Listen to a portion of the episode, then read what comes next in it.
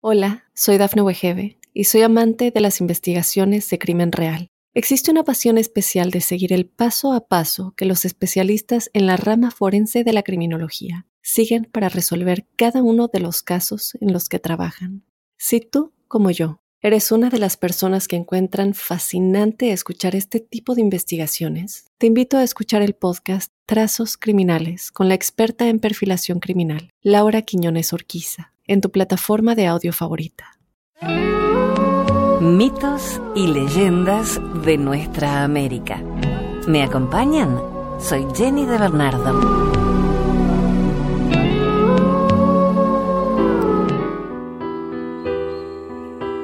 Hola, gracias por la compañía.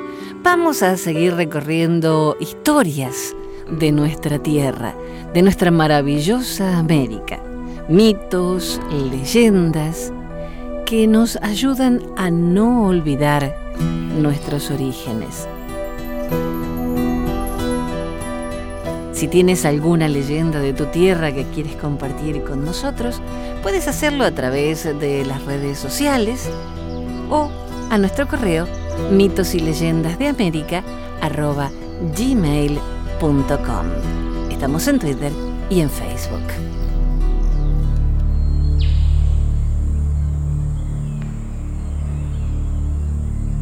Desde Perú nos llega un mito inca, la hermana serpiente.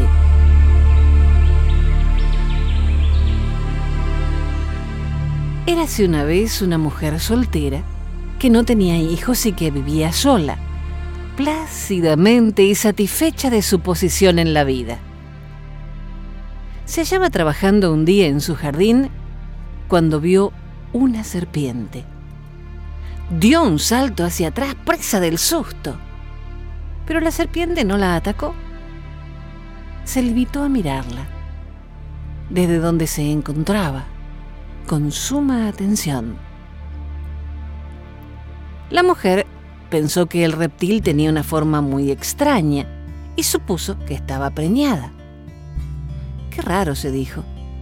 Pero al cabo la serpiente se marchó de allí y ella olvidó el asunto hasta que a la mañana siguiente, para su asombro, descubrió que estaba embarazada.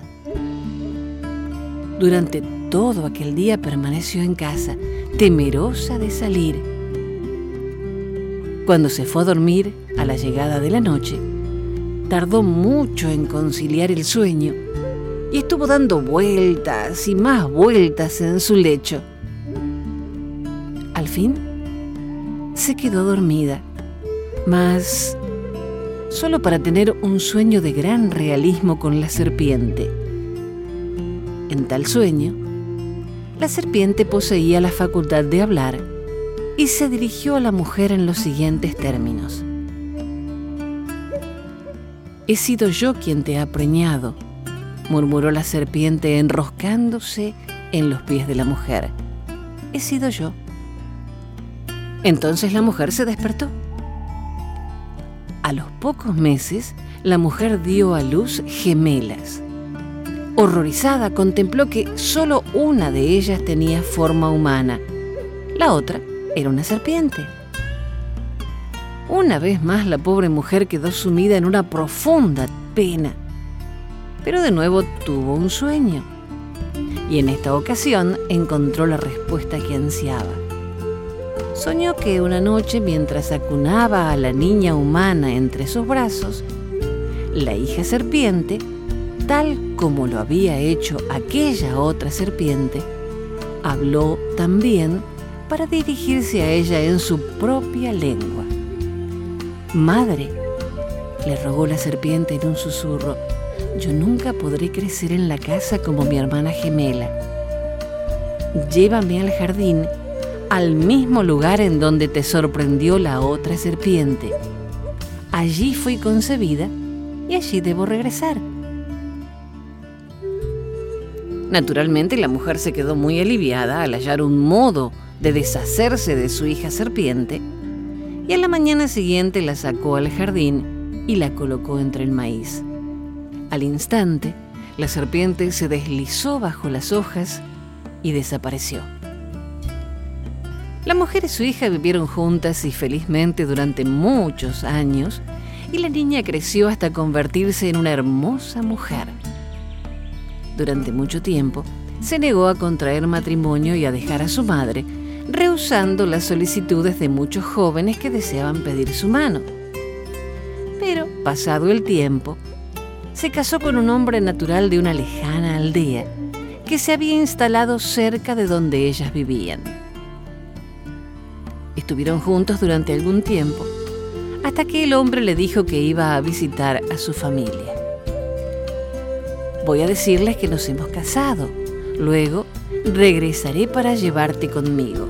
No debes hacer el viaje sola. El esposo partió. Cuando se perdió en la lejanía, la joven esposa percibió un ruido, una especie de leve murmullo, y sintió que algo rozaba sus pies desnudos. Al mirar al suelo, vio una serpiente, la cual, ante su sorpresa, le habló. Tu esposo regresará para llevarte luego consigo en un buen caballo, pero no debes montarlo. Debes hacer el viaje a lomos de un pequeño asno. Cuando llegue el momento, encontrarás aquí cerca uno amarrado. Asegúrate también de llevar contigo un poco de algodón en hebras, algo de jabón, un peine, un poco de lana y unas tijeras. Y sobre todo, cabalga detrás de todo el grupo. Nada sabía la esposa acerca de su hermana serpiente, pero no echó en saco roto aquellas advertencias, aun cuando nada de todo aquel misterio comprendiese. Cuando regresó su esposo con un bonito caballo para que ella hiciera el viaje a sus lomos, ella rehusó montarlo. No, yo no me montaré en un animal tan grande. Me parece demasiado nervioso para mí. Mira, allí hay un asno amarrado. Es más cómodo para mí y por eso prefiero montarlo. El esposo se dio cuenta de que la mujer estaba resuelta a hacer lo que decía y en consecuencia la ayudó a montar en el asno. Luego condujo la cabalgadura a la cabeza del grupo de personas que viajaban con ellos. Pero una vez más la esposa protestó. No, no, yo no puedo encabezar la marcha, pues mi asno sería una rémora para ti. Deja que vaya al final y así no estorbaremos. Antes de la partida, la esposa se aseguró de que portaba en las alforjas todas aquellas cosas que la serpiente le dijera. Llevaban ya unas horas de viaje y la esposa empezaba a notar el cansancio. Cuando arribaron a una granja. Allí podría al fin descansar y tomar alimentos que la reconfortasen. Mas, a medida que iban acercándose al lugar, tuvo un presentimiento. Repentinamente la puerta de la casa de la granja se abrió y la esposa echó un rápido vistazo al interior de la vivienda estremecida, presa del pánico, supo que su esposo la había llevado a las mismísimas puertas del infierno. Sin decir palabra, volvió a montar en su asno, hostigó a la bestia y partieron al galope. Como el esposo iba en cabeza de la columna de viajeros y la esposa marchaba a la cola, tuvo ella en principio una cierta ventaja.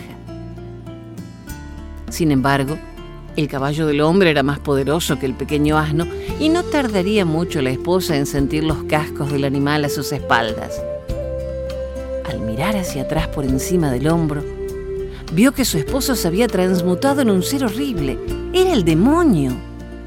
Por favor, más deprisa, suplicó la mujer al asno. Pero el animal, aunque lo intentara, no podía distanciarse del gran caballo que cada vez se aproximaba más. La mujer, en medio del pánico de que era presa, acertó a recordar aquello que le dijera la hermana serpiente. No cabía duda que había previsto lo que sucedería. Sin saber muy bien lo que hacía, buscó en su bolsa, sacó de ella las hebras de algodón y las arrojó al sendero a sus espaldas. Al caer, las hebras de algodón se convirtieron en niebla, que fue haciéndose más espesa hasta transformar el día en noche. Al irse extendiendo la niebla, dejaron de oírse los cascos del caballo. La esposa, sin embargo, apenas tuvo tiempo de saberse a salvo. Pronto sintió de nuevo a sus espaldas los cascos del caballo. Entonces arrojó al suelo los trozos de jabón que llevaba consigo. De inmediato, el jabón se tornó en fuerte lluvia, convirtiendo el sendero en un resbaladizo torrente que obligó al esposo a recular con su cabalgadura. Cuando la esposa supuso que estaba finalmente a salvo, volvió a sentir otra vez las pisadas. Entonces arrojó el peine que de inmediato se tornó en un matorral de espinos que lo detuvieron durante un buen rato. Pero pronto lo sintió la mujer de nuevo a sus espaldas. Por aquel entonces se encontraba muy próxima a su hogar, pero su esposo la seguía tan de cerca que podía notar su aliento. Desesperada, arrojó las madejas de lana y vio entonces que brotaba a sus espaldas un denso bosque con árboles tan gruesos y próximos que hacían casi imposible el paso entre ellos. La esposa se encontraba ya cerca de la puerta de su casa y osó mirar atrás. Vio entonces que las manos de su esposo habían agarrado la cola del asno. No le quedaba ya en las alforjas más que las tijeras. Como no sabía muy bien qué hacer con ellas, las arrojó contra su perseguidor. De inmediato se hizo el silencio. Cesó el ruido de los cascos del caballo y se apagaron también los gritos del perseguidor. Hasta parecieron acallarse los fuertes latidos de su corazón. Cuando miró hacia atrás, vio que las tijeras se habían convertido en una gran cruz verde que se elevaba entre ella y el diablo. Al no poder sobrepasarla, su esposo se perdió vergonzosamente en la oscuridad y desapareció en la noche. Tras descabalgar, la esposa condujo al asno hasta su jardín, acariciándole la nariz. Entonces, ante sus propios ojos, el asno cambió su forma por la de una serpiente. Era la hermana serpiente que había acompañado a la mujer durante los avatares que padeciera. Sé prudente y mira con quién te casas la próxima vez, dijo la serpiente a su hermana. No te cases nunca con un extraño, sino con alguien a quien conozcas bien y tras pronunciar estas palabras, se perdió entre la hierba.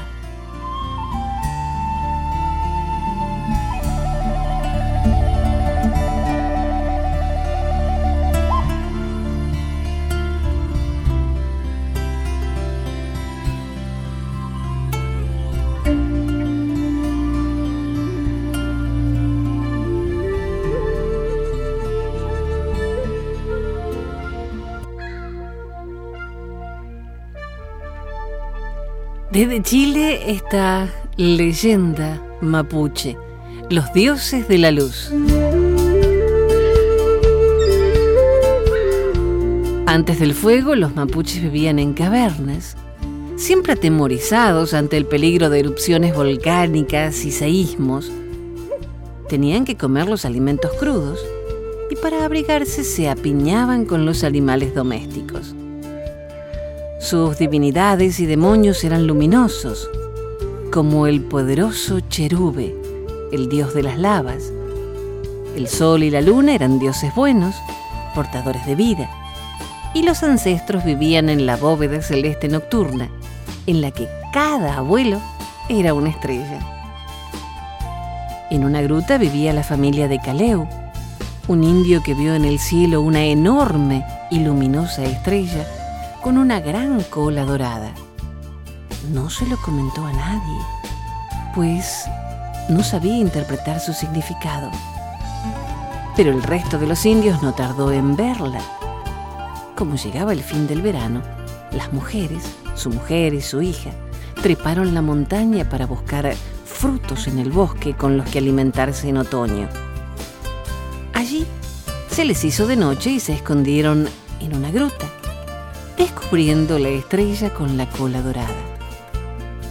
La tierra comenzó a temblar y con ella una lluvia de piedras que al chocar echaban chispas. Ellas lo consideraban un regalo de los antepasados. Una chispa cayó sobre un leño seco y comenzó a arder. Las mujeres se tranquilizaron al ver la luz hasta que fueron encontradas por los hombres. Estos encendieron pequeñas ramas para poder iluminarse en el regreso a sus casas. Esas noches descubrieron que con el pedernal se podía hacer fuego para alumbrarse, calentarse y cocer los alimentos.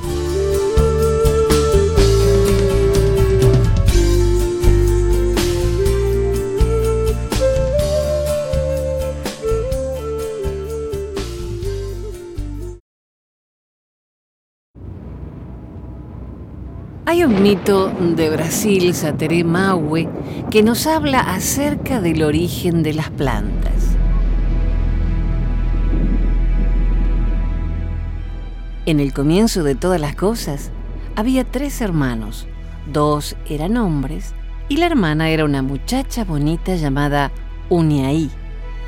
Uniaí era la dueña de Nocoquem, un lugar encantado, uno de los más hermosos de la tierra. Solo ella conocía todas las plantas que allí había.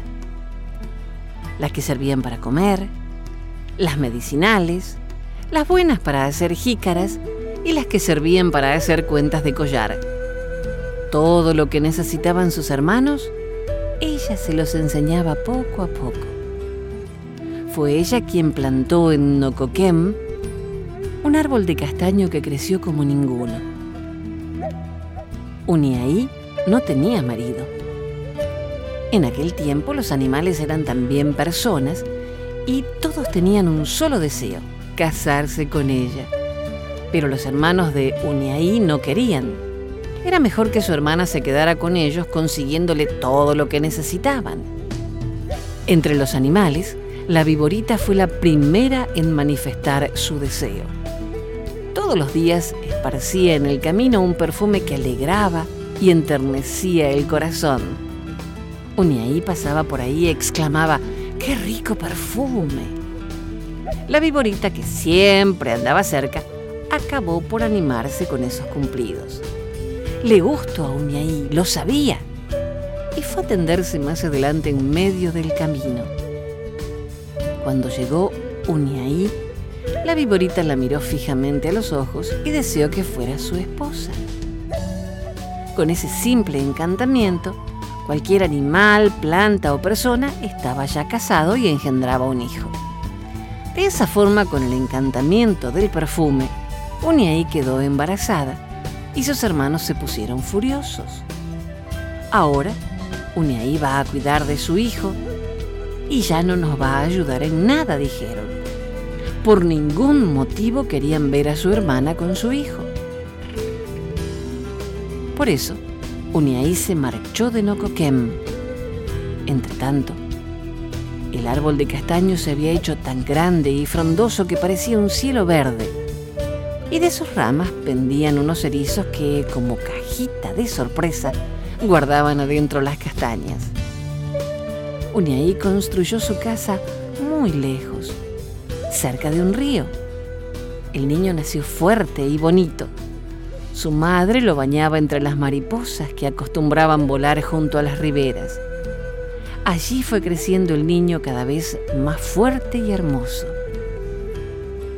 Uniaí le contaba historias de Nocoquem, le contaba de las plantas, de sus tíos, del árbol de castaño.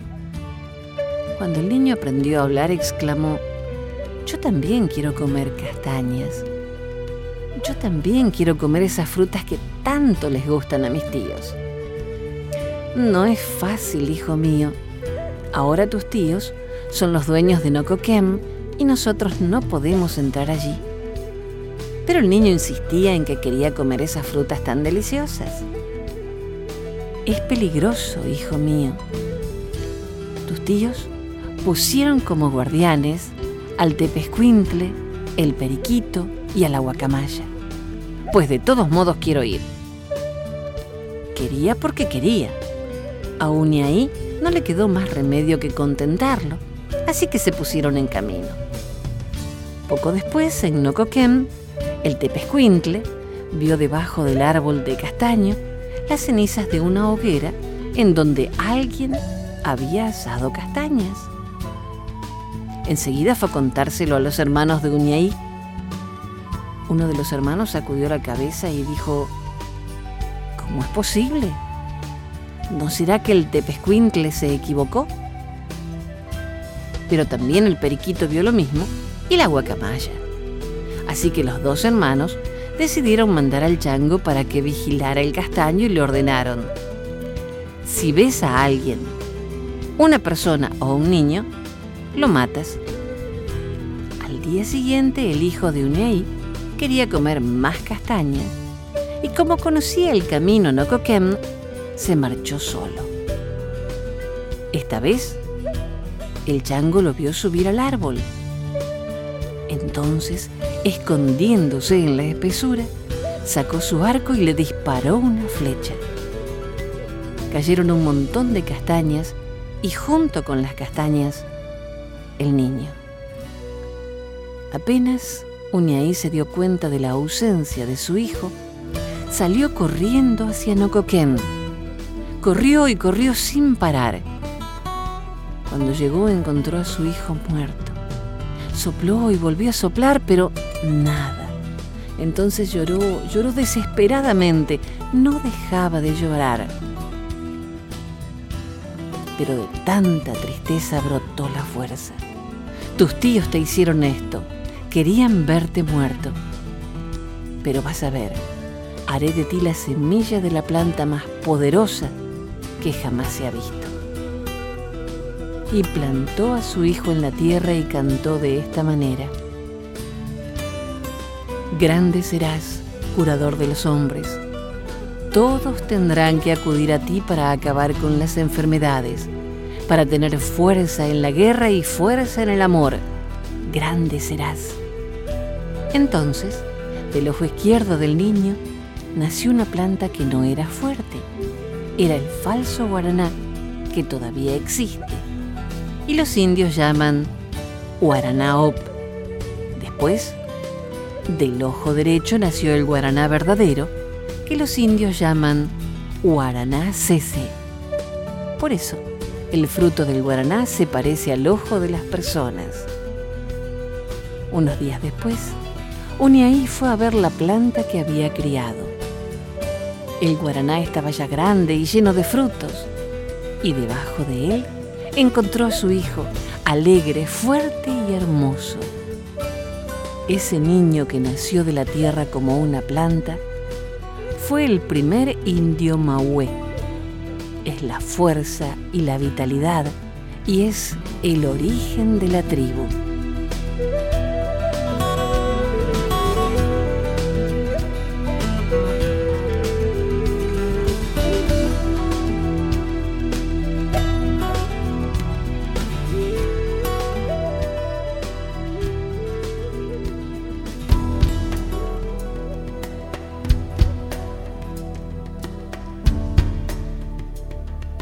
Desde México, el mito maya de El casamiento del sol.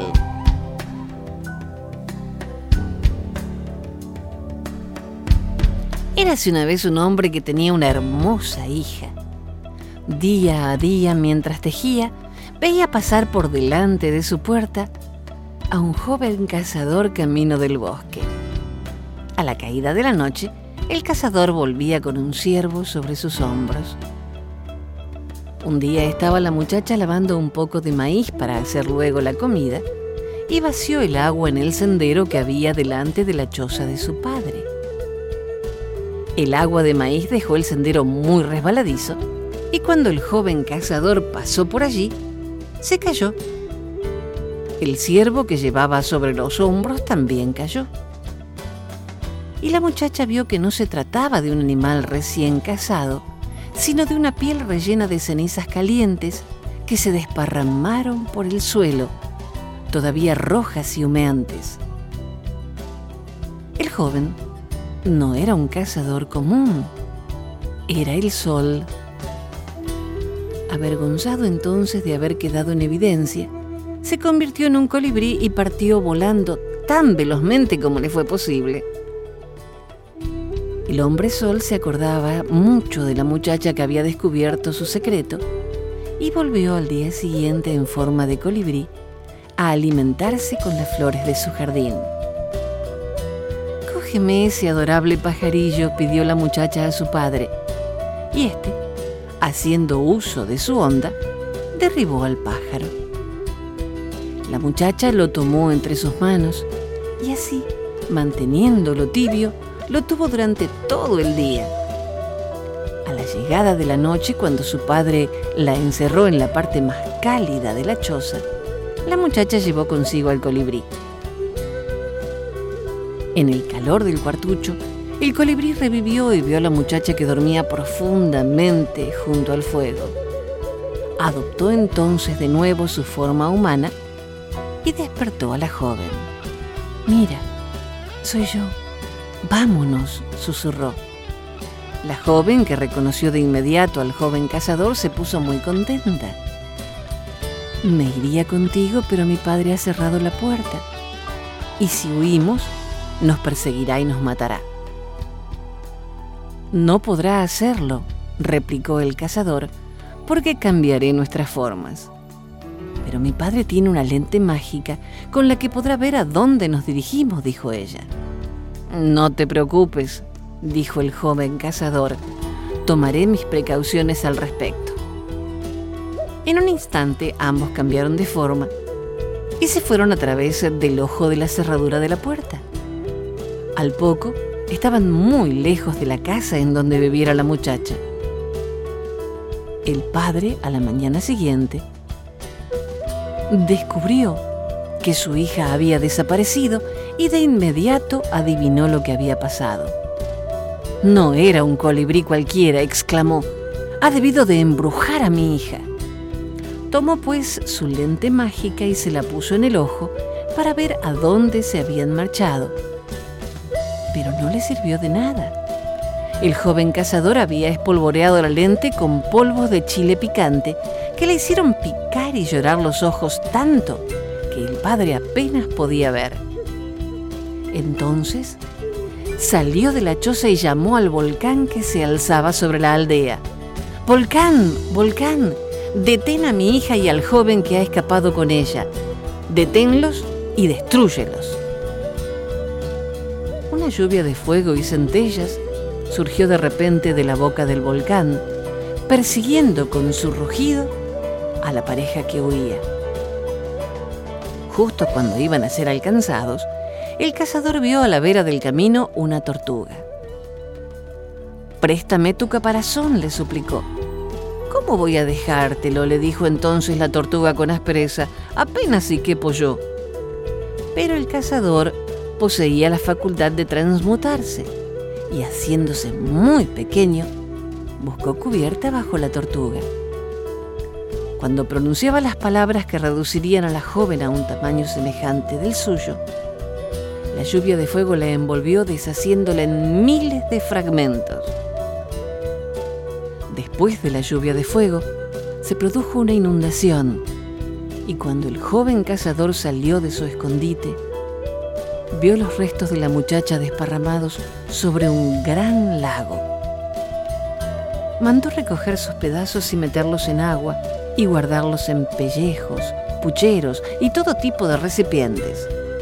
Luego lo metió todo en una bolsa que llevó a un posadero, diciéndole que en el plazo de dos semanas volvería a recogerla. El posadero días después quedó horrorizado al ver que la bolsa se movía y cuando regresó el joven le preguntó qué había dentro. No te preocupes, dijo el joven. Mira, cuando abrió la bolsa, Todos los pellejos, botellas y cacharros que allí había estaban llenos de pequeños animales. Y en una frasca reducida a un tamaño mínimo estaba la muchacha. Cuando vio al joven sonrió, demostrando así la alegría que experimentaba. Había recobrado la vida. No quedaba más que restituirla a su tamaño normal, cosa que el joven hizo merced a sus mágicos poderes. El joven cazador volvió a asumir sus obligaciones como sol y poco después de desposada, ella se convirtió en su luna.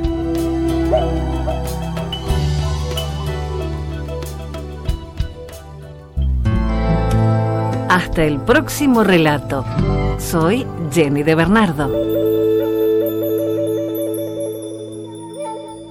Hola, soy Dafne Wegebe y soy amante de las investigaciones de crimen real. Existe una pasión especial de seguir el paso a paso que los especialistas en la rama forense de la criminología siguen para resolver cada uno de los casos en los que trabajan. Si tú, como yo, ¿Eres una de las personas que encuentran fascinante escuchar este tipo de investigaciones? Te invito a escuchar el podcast Trazos Criminales con la experta en perfilación criminal, Laura Quiñones Orquiza, en tu plataforma de audio favorita.